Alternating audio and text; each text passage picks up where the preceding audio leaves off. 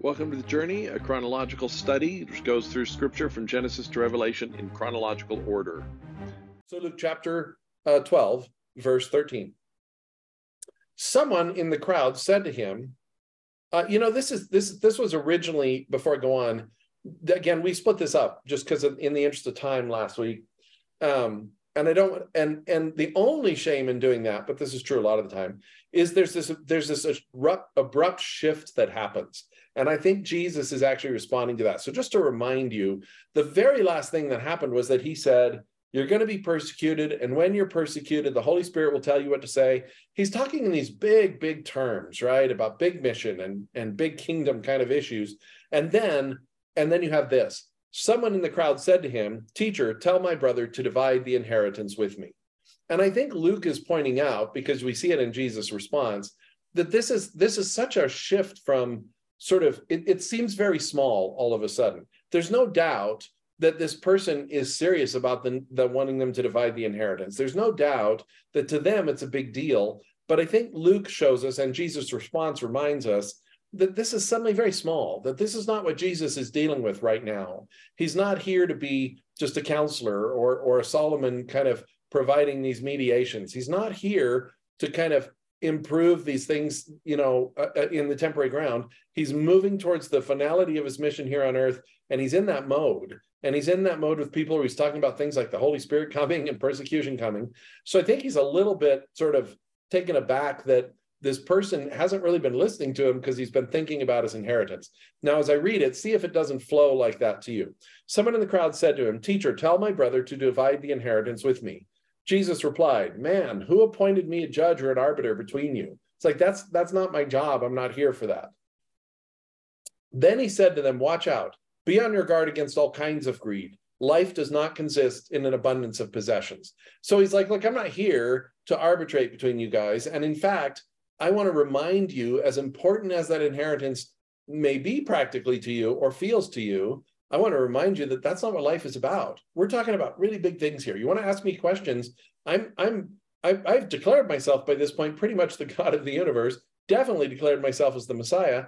You might want to take advantage of who you're talking to ask bigger questions than to solve this civil case.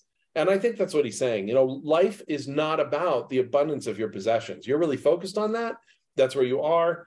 Be careful about that. And then from there, Jesus begins to then talk about this contrast between life is an abundance of possessions or life is something else. And he goes further than that. And so the rest of the passage for a little bit is that he's going to be talking to them about what is your focus? What is your devotion? What's your priority? Is it things that are here? Or is it things eternal? Because it's going to make a difference. So that's kind of how we transitioned from where we were to this question about dividing my inheritance to now Jesus saying, look, let's talk about what really matters. Let's talk about the biggest things. And he says, and he told them this parable. The ground of a certain rich man yielded an abundant harvest. He thought to himself, what shall I do? I have no place to store my crops. Then he said, this is what I'll do. I'll tear down my barns and build bigger ones, and there I will store my surplus grain. And I'll say to myself, you have plenty of grain laid up for many years. Take life, eat, drink. Take life easy, rather. Eat, drink, and be merry. But God said to him, you fool, this very night your life will be demanded from you. Then who will get what you have prepared for yourself? This is how it is. This is how it will be with whoever stores up things for themselves, but is not rich toward God. So I'm interested in any thoughts you guys have before I kind of comment on the thoughts that I had from this. Anybody have any thoughts just from this parable and Jesus telling it at this moment? Well, it's clear that the guy that asked him the question isn't interested in anything other than his material possessions. Yeah. He's missed the point of what Jesus has been talking about. Yeah, I think that's right. And it is one of those points where it's helpful to remember that Jesus knows the heart of the people he speaks to. And he shows that a lot. Mm-hmm. I talked before about how he always answers the question that is really there, even when it's not the one that was asked. Mm-hmm. And I think this is another one of those moments where you're right. He's kind of saying to the guy, you're focused on the wrong things. That's good. That's good. Any other thoughts from this? Well, I don't know. It kind of struck me a little bit too, because like some of them were expecting him to come and like take his kingdom in there. And that would be kind of the thing that you would possibly expect kings to do. I mean, that's what at least Absalom did and Solomon did, and I think maybe David did. And so, yeah, it just seems kind of part of taking the physical things and just making it so much bigger and eternal to them. Yeah, that makes sense too. Maybe they think it makes the most sense to ask the Messiah about this because, right, the king's job is prosperity and justice on some level. So maybe so. Yeah. Anybody else have any thoughts? Anything that you kind of don't like about this parable, or that you're not sure what the implications are for you? Well, this isn't a not like, but just looking at the last verse, he points again to people not being rich and generous towards God. Yeah, I think it's a good point. Focusing on their own. Oh, go ahead. No, please finish. No, just, that we've heard so many of the Jews, the Pharisees, who are chintzy with their worship of God, comparing the poor lady to the rich man and how much she's able to give versus what he gives. And this guy isn't even interested in dividing it three ways, him, his brother, and God. It's just him and his brother. That's true. And there's no mention about, that's an interesting point, because this guy has a surplus crop. And on one level, you're like, well, is he just supposed to let it rot? Well, of course you need to build bigger barns to put your surplus crop in. But part of the answer is, maybe you say, wow, God really blessed me this year with a surplus crop, surplus meaning more than I need. Maybe I could return some of this to God, or according to the Levitical law, maybe I could return some of this to the poor people who are walking through my fields looking for food. So I think you make a good point that there is actually a third option there that he doesn't think about. I also really like that last line, because it does clarify, again, this is not a verse about it's wrong to store up things. It's a verse about where's your priority and where's your heart. Because he doesn't say, this is how it will be with whoever stores up things for themselves, period. He doesn't say that. He says, this is how it will be with those who store up things for themselves, but is not rich toward God. There is a contrast here. There's a concept here of where is your priority? Where is your heart? What are you investing in? This guy is investing everything in tomorrow, having more food. And it turns out tomorrow he dies. And I think when God says, this is how it will be, it doesn't mean that everybody who invests in the wrong thing will die tomorrow, but it means that everybody who invests in the wrong thing will die at some point. And the question is, where will their investment be then? What will be left then whenever that happens? And so he's saying, if you're rich toward God, guess what? That investment is forever. That won't go away when you die. But these things that you've set your heart on, these things that are what are most important to you, think about it. And so, yeah, we have this guy worried about his inheritance, and Jesus is like, this is a monumental moment in the life of Israel. The Messiah has come, and you're worried about your inheritance. Again, where is your heart set? Where is your focus? Where's your priority? What is the thing that is resonating with you? And one of the messages, again, I don't think it's a message about punishment. It's interesting if you read this carefully, and it is a parable, so I don't even know, there's not necessarily a real story behind this, but it is interesting.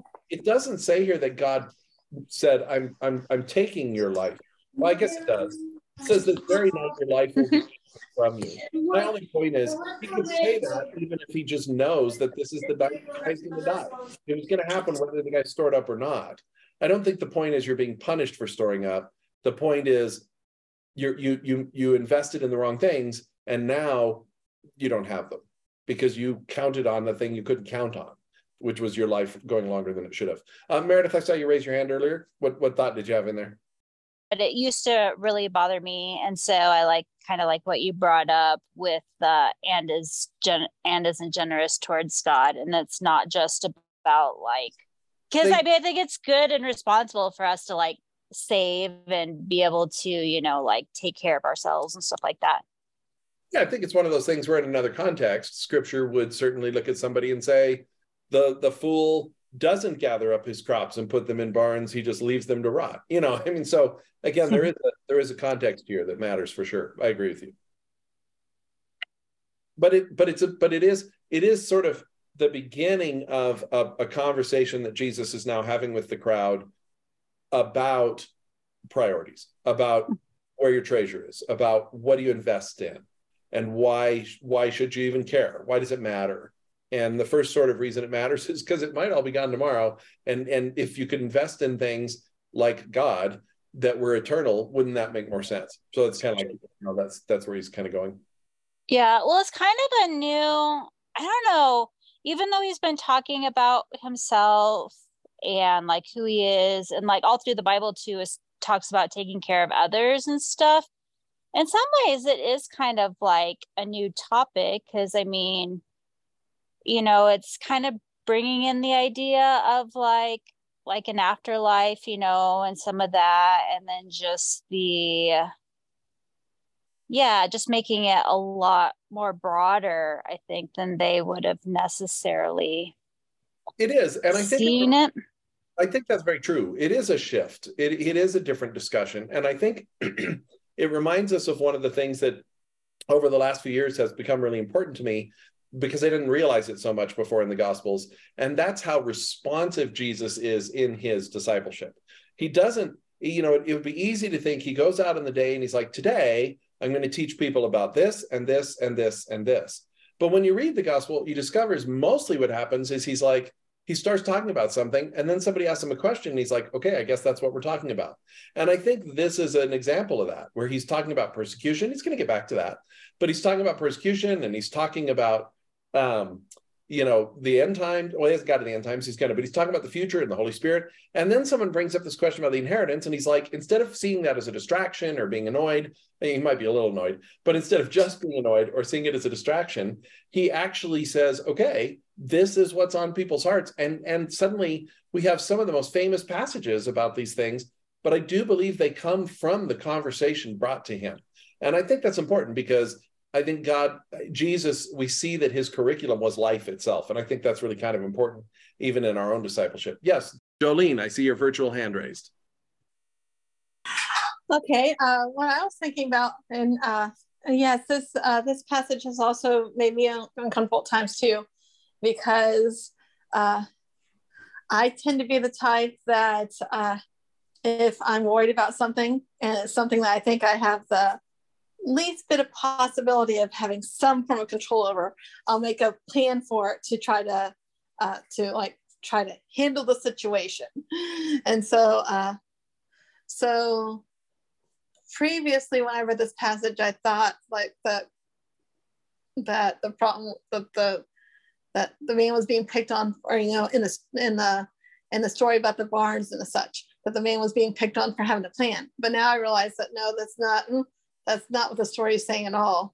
The story is saying that he could have been, you know, it was more about generosity and his not being willing to share than that's right. The fact that he was planning for the future. Even if you argue, as I've heard some people do, that the problem is in his plan, he was presumptuous, which is true. He presumed he was going to live for a lot longer. But even there, I think what you really come back to is the problem in his presumption was that he gave too much credit to wealth. He thought wealth would be with him forever, and not recognizing that it's God who will be with him forever. And so even in his, it's not that he planned, but it's that in his plans, he misunderstood the nature of things, I think is kind of, you know, how you can see it. So yes, agreed, really good. So we go on, verse 22, it's again, he's continuing this thread right now. So now he's kind of, this is the conversation we're having, so he's gonna continue with it. And he says this, then Jesus said to his disciples, therefore, he even says therefore, in case we forget it's connected to the parable he just told and the whole story of the guy wanting his inheritance. This is all a flow. He says, therefore, I tell you, do not worry about your life, what you will eat, or about your body, what you will wear. And I just want to point out, because I think it's important for this little sermonette, this little passage, this little conversation to make any sense at all, it's important that we acknowledge that that is not a simple statement he starts with, and he knows it.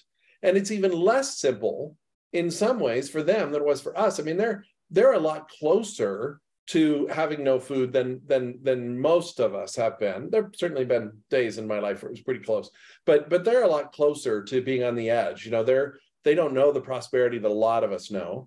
And so he says to them, do not worry about your life. Well, that's a tough one right off the bat. Don't worry about what you will eat. Well, sometimes if you don't have food, you worry about what you will eat. or about your body, what you will wear. A lot of us may not worry so much about that, but again, that shows, I think, the level of difference between a lot of us. They didn't have multiple sets of clothes hanging in their closet. And this was a legitimate question. You know, do I have clothes to protect me? Do I have clothes that, you know, are not completely worn out? So I just want to acknowledge, this is not a simple statement. He doesn't start with the like, well, this is obvious. He starts with the challenge and then goes on to talk about why he's making the challenge. So he says, therefore, I tell you, do not worry about your life, about what you will eat or about your body, what you will wear. For life is more than food and the body more than clothes. So he's actually going to give us three reasons why we shouldn't invest in these really practical things, right? It seems goofy. You know, don't spend your time trying to eat and protect yourself with shelter and clothes. That just sounds too much, right? And it's supposed to. But he's going to give us three reasons to help us understand what he's saying more. And the first thing is, he wants to be really clear, and this comes directly from the previous parable. This lines up really well, is that that's not what life is. You know, so when you say you're worrying about life, you're worrying about what you'll eat and your body. And Jesus wants to say, well, you can worry about life in a sense, but that's not life. Life is more than food. It isn't just about the food. And the body, frankly, is about more than clothes. He's like, you're missing the real sacredness, the sacred nature and the beauty of these things, of life and of the body. You're kind of descending into so much, it's just so small in comparison. Again, I'm saying this understanding it doesn't feel small to them or to us, but that's the first reason he gives for not worrying about it. It's the wrong thing. It's like the guy who built the barns and put his wealth in it. Wealth seems really important, but when you're dead, suddenly that wealth doesn't matter. Likewise, for the span of eternity, there is a life which is more than what you eat, and there is a body which will be more than clothes. What is that life about? What is that body about? We're looking for something bigger and deeper even than that. So there's something else to invest in. Then he goes on and he says this, consider the ravens. They do not sow or reap. They have no storeroom or barn, yet God feeds them. And how much more valuable you are than birds. Well, this is interesting, and this should be comforting to us. I think Jesus means it to be, because the second reason, so the first reason is, it's not as important as, you know, there's more important things, believe it or not, than what you eat and sort of preserving your physical life. So look at that. But the second thing he says, which makes a really important corollary to the first point, second thing he says is, God isn't going to ignore those things. He's not saying that God won't worry about what you eat or about what you wear. He says God takes care of it for ravens who don't work at it at all. They don't do anything, and God cares for them. And guess what? You are more valuable than they are. So the second reason he says don't worry about it is because God cares about you more than you know. And God understands. He says one of the other gospel writers actually says the phrase, your father, in Matthew, I believe, says your father knows you need these things. He knows you need these things. And that's the implication here too. I'm not saying don't worry about him because God is so far removed from your life that he thinks you don't need him. He knows you need him. That's a reason that you don't have to worry about it. So life is more than this, but even though life is more than this, God still pays attention to these little pragmatic details. So that's the second reason he says you don't have to worry about it. So that's two reasons. And then he says this, the third thing, who of you by worrying can add a single hour to your life? The third thing is, it doesn't help. Third thing is, it doesn't help to worry about it. It doesn't help to spend all your time investing in it and making it happen. And again, it's not that planning is bad. It's not that thinking is bad. It's not that goals are bad. None of those things are bad. Sometimes they're very good. Again, Solomon and others and other scripture writers all acknowledge those can be very good things. But the priority, it's what are you really focused on? And he says, guess what? You cannot change it. The guy who built his barns and put his wealth in it couldn't change the fact that he was going to die that night. And so he says, since you cannot do this very little thing, meaning by worrying add a single hour to your life, since you cannot do this very little thing, why do you worry about the rest? You just can't change it. And I actually think this is really significant in a really practical way. I know that for me and other people I know who do struggle with anxiety more than I do, that a lot of times the hold of the anxiety or the worry about things is there is this, I think, thing in the back of our mind that says, if I don't worry about it, it won't get better. There's something about our worrying about it that we connect with actually prevention. And I think Jesus is pointing out that connection is not there. Now, we could talk about planning and prevention, but that's not the same thing. Worry and prevention are not the same thing. Something didn't not happen because you worried about it. That didn't affect it at all. And I think that's the third point. So Jesus is making 3 points about why you shouldn't fret, you shouldn't worry, you shouldn't spend all of your energy investing in these things, these material, important material things. One is that there's things that are more important. You ought to invest in those. Two is that God knows you need those things, so you can trust him. And three is it doesn't actually do you any good to be anxious and worry about them because that doesn't change anything. So there's no point in doing that. He goes on and kind of reiterates what I think is probably the most important point of the three, which is God's care. And that's what he says. Consider how the wildflowers grow. They do not labor or spin. Yet I tell you, not even Solomon in all his splendor was dressed like one of these. If that is how God clothes the grass of the field, which is here today, and tomorrow is thrown into the fire, how much more will he clothe you, you of little faith? And this is the bottom line point. You can invest in God. You can be rich towards God. And I'm not just talking here about tithing your money to the church, although if you want to read it that way, send me a check. I'll let you know where to send it. No, he's saying you can be rich in spirit towards God. You can be rich and generous in your time and your worship and your attention toward God. And yes, with your money, although I think often that means helping other people out.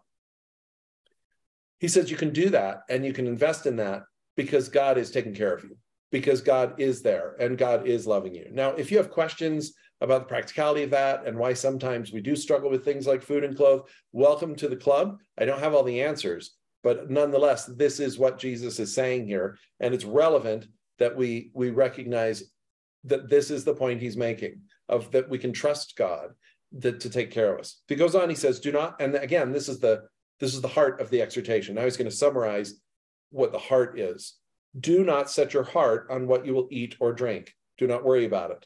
For the pagan world runs after all such things. Oh, here it is. And your Father knows that you need them. So that's kind of the summation. Don't run after these things. The idea of running after these things is that's where your effort is. That's where you're scrambling. That's where you put your energy. That's where you're investing. It all becomes about this. And he says the whole world does that. Everybody who doesn't believe in God does that. Or in his case, everybody who believes in these other gods who aren't involved in their lives do that. You're different. And you're different because you know better. Because you know that God cares about you. And guess what? Your Father knows you need these things. Nothing in this passage says you don't need them. So if you read this and you're like, well, how can I not worry about food? I need food. God says, I know you need food. I'm not saying that's why you shouldn't worry about it. I'm saying you shouldn't worry about it because there are more important things, because I will take care of that because I know you need those things. Again, whatever that looks like in the practical world. And then number three is because you can't change it anyway. Not just by worrying about it. And then he says this line, seek his kingdom and these things will be given to you as well. And again, I'm not going to give you a necessarily answer. I want to pause here for discussion. But again, I just want to give permission for struggle with this passage and give you permission by saying to you that for many, many years, this was a passage that I wrestled with really strongly. Not that I didn't believe it, but I did believe it, but I couldn't understand what it meant. Because I felt like, to the best of my understanding, I was seeking God's kingdom, and these things were not being added. And so I think it's okay if you're wrestling with that. And I can share briefly some of where I've come to from that, though I still don't have the complete answer on that if it comes up in the discussion. But first, I want to hear, what do you guys think? What do you think about this passage? How does it make you feel? What's your response? Kind of where are you at with this particular exhortation? I can't imagine being starved and not worrying about it and seeking God's kingdom first. Somehow that would not be my first thought when I didn't have anything to eat. Yeah. Yeah. And I think that's fair. And while I think that in a sense it's abstractly true, even for someone who's poor and could be even an encouragement to them, it's probably also relevant to step back and remember where this conversation started with the guy who was worried about his inheritance. So not a guy who's actually starving, but a guy who is worried about more. So that might be relevant too to the context as well. I really like it. I mean, I think it really just kind of helps put things in perspective and helps you see, like, you know, some of the things I worry about or are concerned about, or even for others and stuff like that too. you know, really aren't what's most important. And it just really helps you see that, you know, like God's got my back, and like he's, what he says, you know, and who he is like real and there. That's really good. And I think you've said the heart of it really well. And I think that's really important. You know, I think that's really good. Yeah. Makes a difference to believe that God has your back in a sense, even if you don't always know the specifics. To know that's who God is can make a big difference for sure. I think that's really good. Anybody else have any thoughts on this? Actually, it kind of ties in with the idea that he expresses that we're going to suffer for his sake. So this is just a different kind of suffering. Yeah. That's good. That's interesting. The hunger. Yeah, because he did talk about that, right? So yeah. It's also that, the sense that what he's promising, it's interesting because he is promising bigger, right? He's saying, look, I'm promising that whatever happens to you now, there's something more important. So if you don't have enough food, yeah. You could see him saying that there will be more. And there's undoubtedly truth to that, because again, there are times people have suffered from hunger. We can't say God has prevented that. So I think that's part of it. What's interesting about this passage is he is also giving them encouragement that he even cares about that suffering, and he's not sort of unduly just willy-nilly about it. He's aware of it, and he cares about that need for it. I will share with you, because I think it's relevant, one of the things that I feel like I learned, and that kind of I don't have the answers to this, and there's all sorts of possible answers, but just where I'm coming from, very, very briefly, is that for years as a pastor, I really have struggled with poverty. And right now it's one of the better times in our life, and maybe it's going to be the best financially we've ever had. That's very possible. That just appears to be a possibility. My wife and I are both, trying not to build barns, but I do think that for years I struggled with that, and to the best that I understood what the phrase meant, allowing for the fact that I'm human and my faith is not perfect and I could just be not making, doing it right, I felt like I was seeking the kingdom of God and not having these things added to me. And it was always a conflict and a wrestle, because on the one hand I could say, well, I haven't actually starved and my kids have always eaten, and that's true. That is true. But there've been some pretty severe moments, and there've been some pretty significant decisions we've had to make. And so it was just a wrestling of why do I not see this play out? And then I realized over the years that I had in my head this idea, partly because of this passage, but also because of the tradition and the culture I grew up in as a Christian, and even as a pastor, kind of where I was, as I was mentored, I really had the idea that what this passage meant was that I should never, ever seek to have more than I needed. I should never have stored. I should never need to store things in a barn. I should just kind of always be living on the edge. And I don't know that I would have articulated it that way, but I kept making decisions that showed I believed that. I kept choosing things where I was barely making enough. It's not necessary, but if I told you the yearly annual income I made some years, you would be astounded that we survived. I am. But there was times like, but I don't need more. And what happened about, I don't know, maybe 5 or 6 years ago, I was wrestling through this with God, and I felt like God said to me, I want you to ask for more. Now, hear me clearly. I'm not a health and wealth guy, and I don't think God was saying to me, ask for more and I'm going to give you more. I'm going to make you rich. But I felt like he was saying, you don't even ask. You just you don't even ask. You just assume you don't understand this, which you didn't. And you know that I'm in charge, which I am. But it's like God said to me, I want you to start looking to me. Take this verse in Matthew and in Luke, and take these verses and say to me, okay, you said you care about these needs. Help me with them. And what's interesting is not that I don't think that turned things around, and I don't think God gave me wealth from that. What it did, though, is it opened me up to realize something that I only realized in the last couple of years. And that's that part of my problem with this verse is that I inherently believed that seeking the kingdom of God meant not having everything I needed. And if I believed that seeking the kingdom of God meant not having everything I needed, then how could God possibly help me both seek the kingdom of God and give me what I needed if I already believed those were at odds with each other? It's like anytime he provided for me, I would be like, well, I guess this isn't for me. And so this is not everybody's answer. It may not be anybody's answer but mine. I'm just sharing it with you as a story of how God, the tension in this verse, God wrestled with to bring me to a really important revelation that my expectation that seeking the kingdom meant having nothing was the wrong expectation, and isn't what this verse says. In fact, this verse, I wouldn't say it says the opposite, but it certainly doesn't say that. Now, none of that disputes the fact that poverty is possible, that God did allow me to go through some poverty in my family, that things were, all of that's still there. I still don't have all the answers. I still don't understand maybe what seeking his kingdom always means. But this idea that you can invest in God and he actually cares about your needs and wants to provide them, and that he's not looking to hold them away from you. Ironically, that was the part I was missing every time I read the verse, was that the verse says God knows you need them and he is there for you. So you can go too far and say, God doesn't want me to be poor. That's clearly not always true. But you can also go too far the other way and say, God doesn't promise that he cares about our needs. He actually does promise that. It's right here. So that's why we don't have to worry. So I don't know if any of that made any sense. If it didn't, you can ignore it. If it did, you can take it for whatever it's worth. But that's some of the journey I've been on. Anybody else have any thoughts on that before we press on? Because he continues, he's not done with these thoughts, but any other thoughts before we go to the next really beautiful paragraph, in fact? I mean, I guess he does. Yeah. When you were saying that, because I was thinking kind of before, like, is kind of hitting on more like bigger, like eternal things. But he does say that he'll clothe us. And so, I mean, yeah. So that's, I don't have a, it caused me to think about it anymore. I mean, that's kind of right too. It's like, but yeah, so yeah.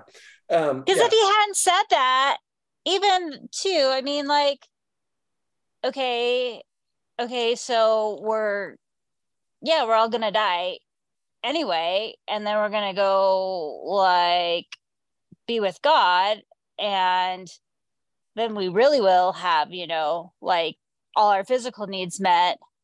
And so, I mean, we're definitely not going to have all our physical needs met here to certain degrees. Otherwise, like, we wouldn't die. But then it does say, yeah, that he'll clothe us. And yeah. Yeah, so he could have said, he could have left out number 2, but instead he reinforces number 2. He could have said, don't worry about your life because there's more important things. And don't worry about your life. What was the third one? Because it doesn't make any difference.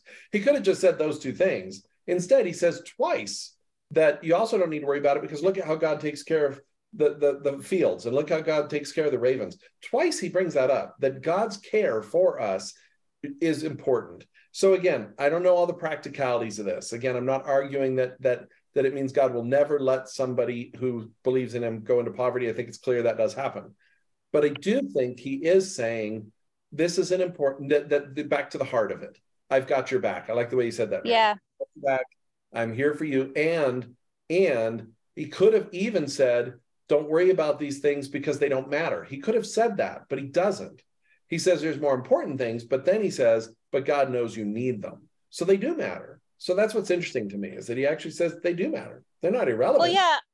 Well, and it's interesting too. He talks about the ravens and the flowers, and they are here today and gone tomorrow, but he talks about how he's provided, like for them, but the same things still happen to them. They still die, they get killed. There might not be enough rain. Someone might step on a flower, That's true. I'm just thinking through it. It's, yeah. No, it's good. But it does seem like there's an inherent tension in there. So yeah, it must. But yeah, I like what you said about pointing that he's aware of that and he is doing something about it. So I think part of the tension, not because I can't resolve all of it, but part of the tension is that he's acknowledging 2 things at once, which inherently have a little bit of tension. One, that there's things, that the eternal things are more important than these material things. So much more important that you shouldn't even worry about them. But at the same time, he's saying, these material things are not a zero priority. You just shouldn't invest in them. You should be rich towards God. You can invest in these things a little bit. Of course we will. We all do things to eat and we all do things to wear clothes. And I don't think he's saying don't do that. He's just saying don't worry about them. Don't make them your heart. Don't make them your treasure. Don't make them your priority. Don't make that the thing that your life becomes about. If your life consists of these things, you will always be disappointed because life isn't there. I really think that's the bottom line. And so then he's saying, but seek therefore those eternal things. And God knows you need these other things. You're not going to miss out in that sense on them. And then he says this, he goes into the next verse, which is really beautiful, because he says, do not be afraid, little flock, which I just, frankly, you could just stop there. I just love that picture. There's a few moments in the Gospels where Jesus just seems very paternal. And I think it's usually when he's talking about how the Father looks at us and being one with the Father, he knows it exactly.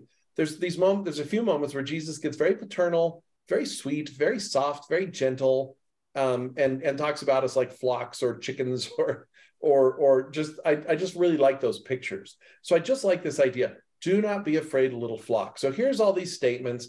They might make you afraid. They might make you encouraged. They might sound like a reproof. They might sound like an encouragement. But whatever you've come from, now his conclusion is this. Don't be afraid. Don't be afraid. But this is why. Don't be afraid, little flock, for your Father has been pleased to give you the kingdom. Now, this is an interesting way to summarize, because I think he's now taken the contrast and the tension and actually turned it on its head a little bit. And here's what I mean by that. He's been saying, don't invest in these other things, but invest in the things of God, because they're eternal and these aren't. But now what he's saying is, don't be afraid even about these little things, because your Father's given you the kingdom. Again, not meaning those little things don't matter, but meaning if the Father's giving you the kingdom, what else is he not going to be willing to give you? Again, not health and wealth here, not meaning you'll get all the material stuff you want, but just a point of how much he cares. It's not like he's chosen to give us the smaller thing. He's chosen to give us the bigger thing. And he's chosen gladly to do so. We haven't had to coerce the Father to give us the kingdom, the whole kingdom. I guess if we could think of this like a real kingdom, I think there's a sort of a, we might see the parable a little bit better here. If you were, let's say literally the King of England, because it's a king now, right? Let's say the King of England came to you and said, we have just discovered that you are actually the heir to the kingdom for some reason or other. I'll let you work out the soap opera details, but we have just discovered that you are in fact the heir to Great Britain. You are the new king or queen of England, and I'm happy to pass it on to you. I'm happy to give it to you. And what if when you heard that you said, oh man, I don't know if I can do that, because I have a house here that I live in, and I'm afraid if I leave this house, nobody will maintain it and keep it up. And the king's like, but I'm giving you Buckingham Palace. And you're like, yeah, but this is my house, and I don't want to leave the house. I kind of feel like that's the picture Jesus is giving. Not that you don't need a house to live in, but hey, I'm giving you the kingdom. And you're kind of turning aside the kingdom for these small, small things. Guess what? I'll make sure that, you've got a Buckingham Palace. I'll make sure I'll make sure you have what you need. And again, I'm trying not to make promises he doesn't make and get into explanations that we all wrestle with. The tension's still there. But I just like the picture that your Father is pleased to give you the kingdom. So that's why you don't have to worry as much about all these things that are so much smaller than the kingdom. All right, yes, Jolie, yeah, I see your hand. Well, this passage is also really encouraging me, because it reminds me of the quote that faith is living without scheming. And I know some of you know from my story and my being in a group a long time that I've definitely dealt with certain individuals scheming against me. And so and of course my knee-jerk reaction is, well, I need to watch that person and I need to take notes and I need to do that. And I'm like, no, that's not how God wants me to handle this situation. God wants me to have faith in him that he's seeing it all and that he's in control and that he's at work. And he wants me to focus on my kids and on the things that I need to focus on, and not necessarily be a part of tit for tat or any kind of scheming or anything like that. Good. Yeah, that's really good. I also love just that he's pleased. And that one way to translate this is that your Father is eager to give you the kingdom. Because I do think sometimes we feel like we have to convince God and coerce him. And so I just love the eagerness and the please here. Yes, Meredith, you had your hand raised. Well, I was just thinking too, I mean, we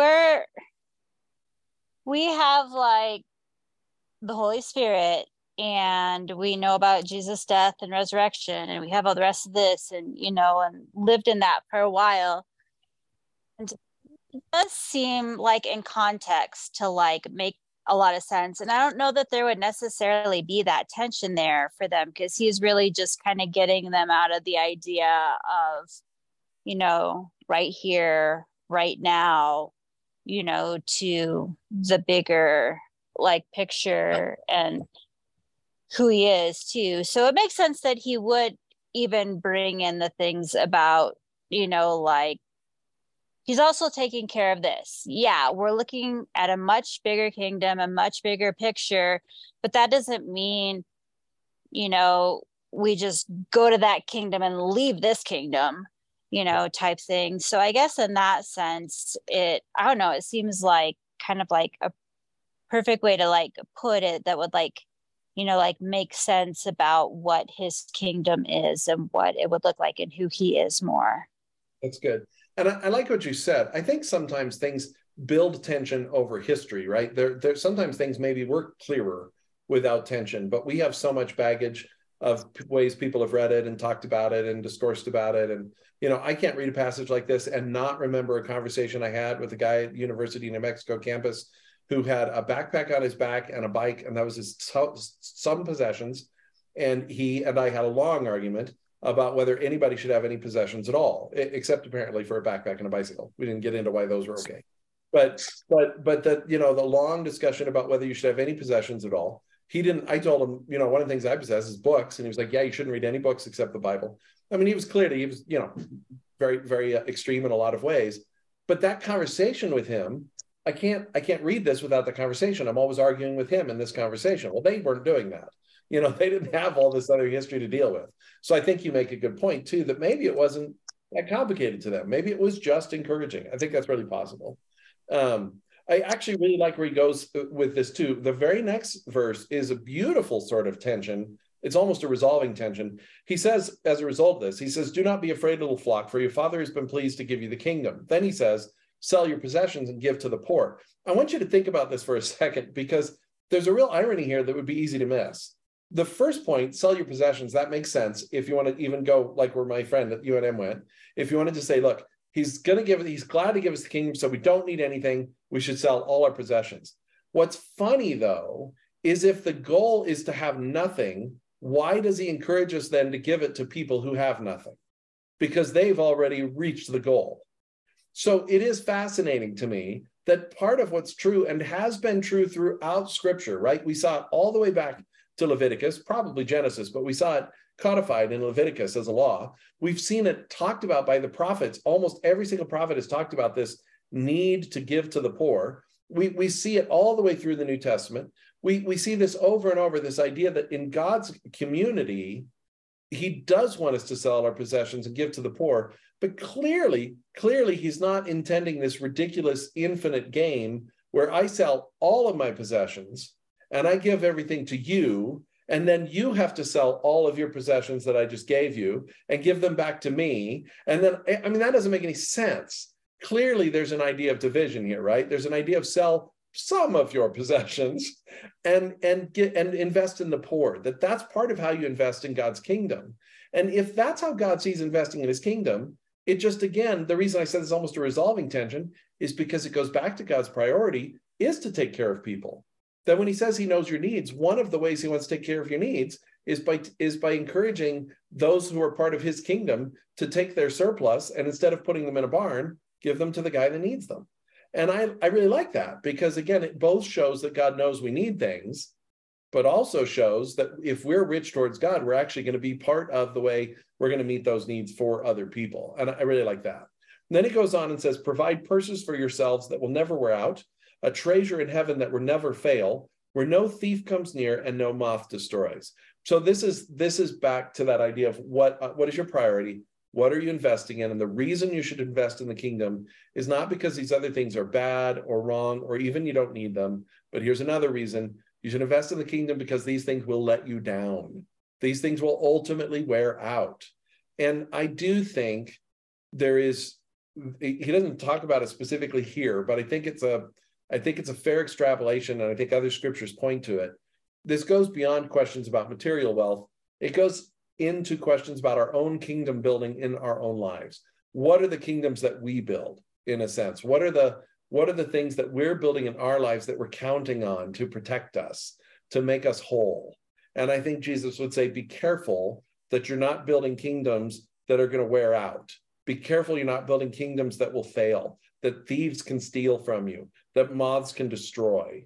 Because, he says, where your treasure is, there your heart will be also. So if you are investing in building kingdoms that are going to wear out, when they wear out, guess what goes with them? Your heart.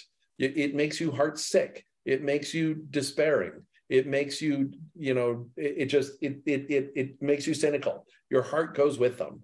And even if they're not wearing out, that's where your heart is. That's where you're focused. So watch what you invest in. Watch what you devote yourself to. Watch where you prioritize your time. Is it okay to eat? Of course it's okay to eat. In fact, I think it is moral to eat. I think you should eat. But it is also shouldn't be your life. Eating shouldn't be everything you're devoted and committed to. We have lots of people in our country who have figured that out, right? Have understood that there's a certain obsession with food that can be unhealthy. Eating is a thing we do. Eating is a thing we should do. But that can't be where we build our kingdom or invest our treasure. But the same can be true of me as I build churches, as a pastor. It can be true of people in their careers. It can be true of people seeking prestige or their version of success, or their version of community. Even good things can become kingdoms that will wear out. And that's why he says, man, put everything towards the kingdom of God, because God has given it to you. That will not be worn out. You can't miss it, and you'll never lose it. So watch where you invest. And one of the ways you do that, just in here in the middle of it, is take some of those things that are surplus for you and give them to other people, which proves they're not bad. God is not trying to ruin poor people by giving them more things. It's good for them to have things. It's good for you to have things, but that can't be your life. Invest in the kingdom. One way you do that is by helping other people. So I think all of that is built in here altogether. And notice this poor guy who asked a simple question about his inheritance. He's not got a lot to sort out. It's like, what do I do about this now? Am I supposed to not care if my brother shares his inheritance? Which, by the way, we don't know for sure, but probably was an unreasonable request. We're not sure the context, but firstborns, that's not the way the law works. They weren't required to share their inheritance. But what's interesting is, what if the brother's listening and he's like, well, I guess I could share my inheritance? That could also be a result of this conversation. So anyway, I just think it's fascinating to go back to that original thing and see what are the permutations going through their heads now as they've been listening to Jesus. But hopefully the bottom line is they're understanding that there are more important things to invest in, that Jesus is offering them something bigger. He's offering them Buckingham Palace instead of, their house. So from here, I feel like Jesus has made his point, and so he makes another segue. Again, he connects it all, but he was talking about persecution and the Holy Spirit. Then he starts talking about, the eternal things versus the material things, and what are you going to invest in, kind of kingdom building, your own kingdom building versus kingdom receiving of what God's giving you. He goes to there. Now he's going to start talking about the end times. And I don't think it is a little bit of a segue back to where he was, because he was talking about persecution to come, things in the future, but it's also still connected, because what are the end times? Well, that's an eternal thing. That's, again, at that moment when everything else is going to rust and be stolen and destroyed. What are we left with? What are the things we'll be left with? So it's all connected, but it does feel a little bit like he's kind of made his point. Now he's kind of heading back to a topic he was sort of edging towards already, but now he's just connected it to this other idea of where are you connected? In fact, in Matthew, we have a similar passage. Again, as we've often talked about, it is not a problem in understanding the integrity and inspiration and even infallibility of Scripture, which are all things I believe in. It's not affecting those to say that the one of two things happens here. Either Jesus shares this same story more than once, and Matthew records it in one context and Luke in another. As a pastor, I have zero problem believing that happens all the time. I'm always sharing the same stories in different contexts. But number two is, it's also possible that this is a story Jesus shared often, and Matthew puts it in a context that is making a specific emphasis, and Luke puts it in a context which is making a different specific emphasis. And since Jesus said it both times, they're both fine, but they're both choosing where they want to put it because they want to make a specific point. Either way, this is in Matthew, and when it's in Matthew, it is very connected to end times. He's about to tell a parable. Luke isn't even as clear that this is about the end times. It certainly makes sense, I think, in any context, but Matthew's really clear. He says it's absolutely about the end times. But Luke, on the other hand, shares it right here after Jesus talks about what we devote ourselves to, what we plan and prepare for. And so it is a really nice segue. It's a really nice transition between what are you investing in and what's going to happen in the end times. He has this parable, which really straddles both ideas. So I think that's why it makes sense that it was here. And this is what he says.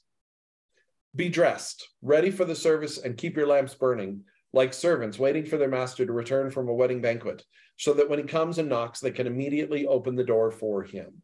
So here he's gone on this discussion. They may not realize he's talking about end times right now. I don't know what they're thinking, but he is going to talk about end times later. And again, I think that's the context. But here's the picture. He says, you should be people who are ready to serve your master who's gone to a wedding banquet. And you want to be ready. As soon as he gets home, he's going to expect you, maybe let's think about what a wedding banquet in these days means. Number one, it might mean he's traveled a fair distance. You might travel a significant ways to go to a wedding banquet.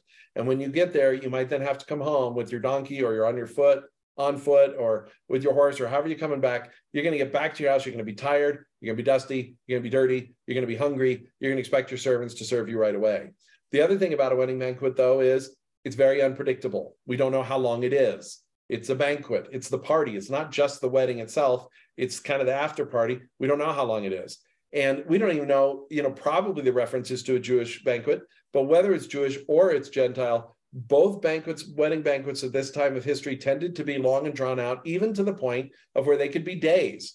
Think about just an extreme example. Think about King Xerxes back in Esther, and how he had a banquet that was like half a year. So, the master's gone to this banquet. He is not beholden to you as his servant, is the idea here. He's not going to, he doesn't have a phone. He's not going to tell you when he's coming home. He's going to come home.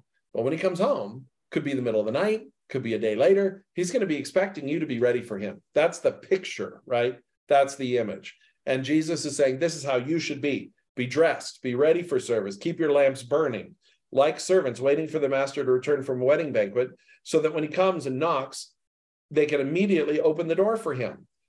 That's all well and good. It's an interesting picture. It's like, so you're telling us, and again, not that this is wrong, and the Jews would have even responded to this picture on some level, that, okay, so God's like this, we should just be prepared to serve him at any time. That's true, but Jesus does a really weird thing with this picture. Listen to the next verse. It does not go where I think they thought it would go. He says, it will be good for those servants whose master finds them watching when he comes. Truly, I tell you, he will dress himself to serve and have them recline at the table and will come and wait on them. This feels to me like one of those parables where they must be going like, wait, what? Did I fall asleep? This is not what? Because he's like, be ready to wait on him. You don't know when he's going to come. And it's really good you be waiting on him, because as soon as he shows up, he's going to dress, he's going to serve you, and he's going to feed you at the table. What a bizarre turn this is, right? But it is kind of this picture of both of these things are true in our relationship with God. He calls us to be faithful to him. He calls us to be devoted to him. But what he's really calling to us is to enjoy our relationship with him. And he delights in serving us, and he delights in feeding us. So it's a really interesting motivation. It's like, it's the right thing to do as a servant to be ready for him. But guess what? It's not only right, but guess what? If you're ready for him when he comes, it's great. It's like fantastic. He's going to feed you. You're suddenly going to be the wedding banquet receiver. It's this crazy sort of picture, but it's really cool. And then he goes on, he says, it will be good for those servants whose master finds them ready, even if he comes in the middle of the night or toward daybreak. Again, you just don't know when he's coming. But understand this, if the owner of the house had known what hour the thief was coming, now it's clear the context is the same, the point is the same, but the parable is now shifted, right? You understand there's no connection between the thief and the servants and the master. This is just another illustration of the same point. If the owner of the house had known at what hour the thief was coming, he would not have let his house be broken into. He's like, okay, point is, You don't know when he may be coming from wedding banquet. He may be coming as a thief. You don't know when the Lord is coming. This is where, I don't know if it's clear to them, it makes sense to us, and Matthew reinforces this, and later verses in Luke reinforce this as well, that he's talking about the Lord's second coming. He's talking about Jesus coming back again. I don't know if there's any possible way they could conceive that that's what Jesus was saying to them, because they were still very, very hazy about the fact that Jesus was leaving. So the idea of him coming back, I think, is a little confusing to them. I'm not sure. It's possible that the way they hear this is that he's reproving them for not recognizing him now, right? Some of this could be a first coming parable for them. I think it's also a second coming parable, but for them, it could have been a, hey, you're not really prepared for the Messiah. You're missing me. You're worried about your inheritances. You're worried about your religious authority. You're worried about whether I'm doing things on the Sabbath I shouldn't do, in your opinion. You're worried about all these things. And because of that, you're not ready. You're not prepared. You're missing the banquet. You're missing the party that I bring. You're missing me serving you, which is what I came to do. That's entirely possible that he's saying something which has two meanings at once. For them, he's talking about who he is right now. And for us, it's also a reminder that he will come back, and we also should be ready, because it could happen at any time. And the point is, you don't know. And that's what he says. You also must be ready, because the Son of Man will come in an hour when you do not expect him. Now, again, or now. Either way, it's true. Some of you are missing me because you weren't ready for me. Or he could be saying, this is in the future when I come. And then Peter asks this really interesting question. Good, faithful Peter, who is willing to speak up when everybody else is still just going, what is he even talking about? Peter says this, Lord, are you telling this parable to us or to everyone?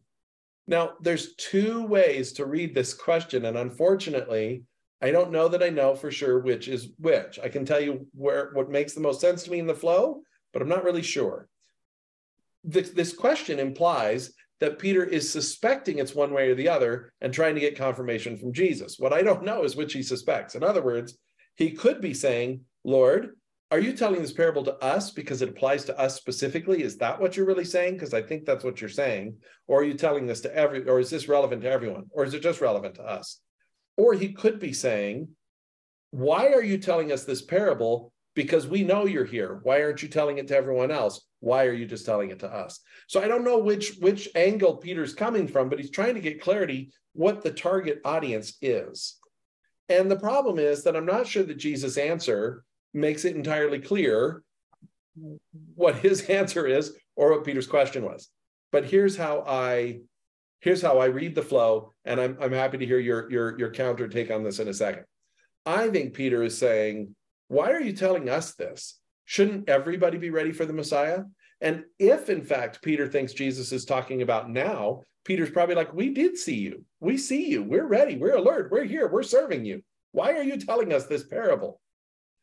Why aren't you? Maybe it just looks like you're telling us, but you're actually telling everyone else.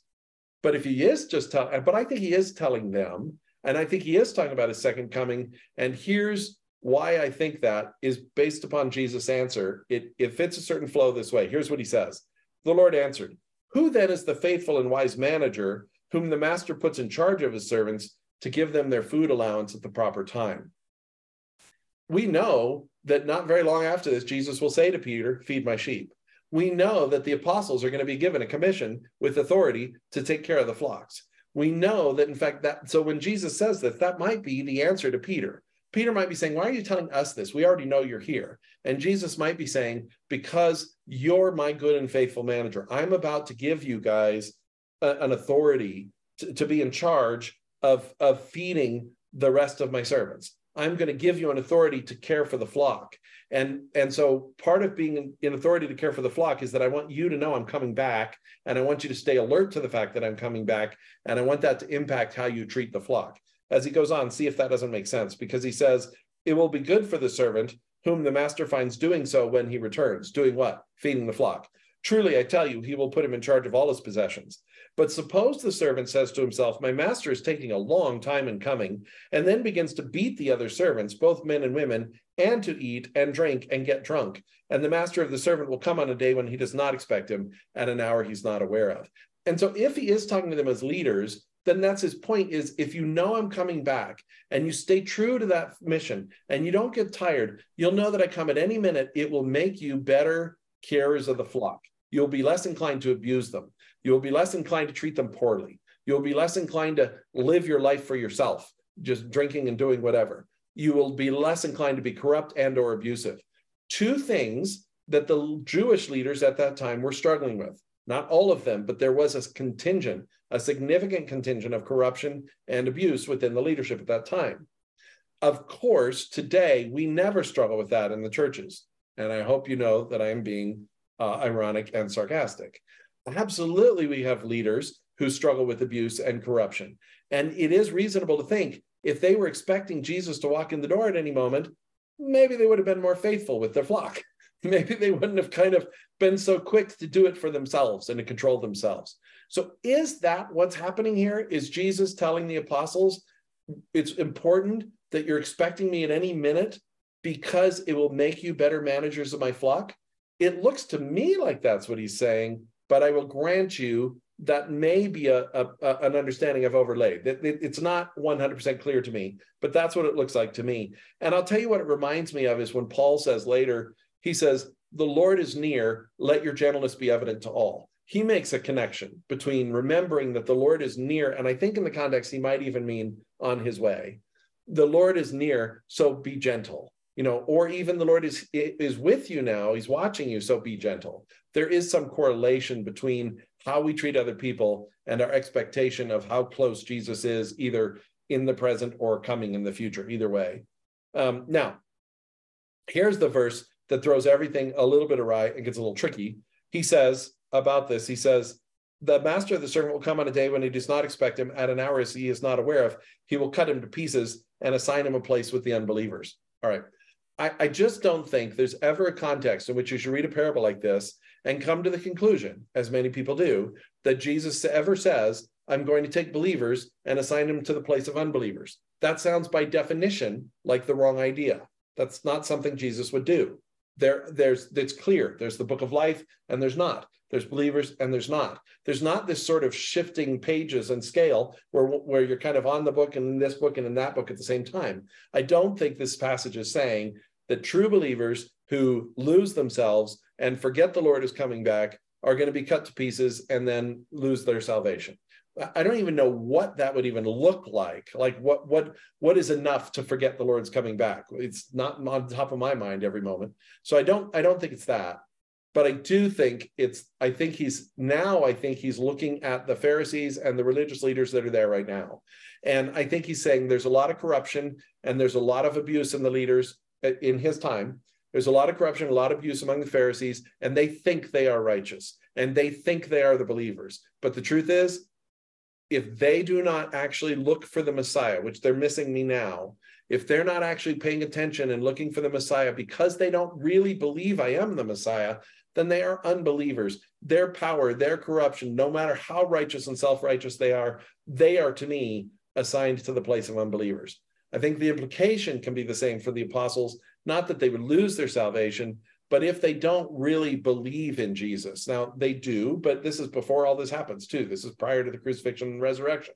So if any of them, as he's speaking to them, don't wait for the Lord's return, don't believe in his resurrection, decide that it was all a hoax, Judas, for example, if any of them decide that none of it really matters, then they would be assigned the place of unbelievers. By definition, they would be unbelievers.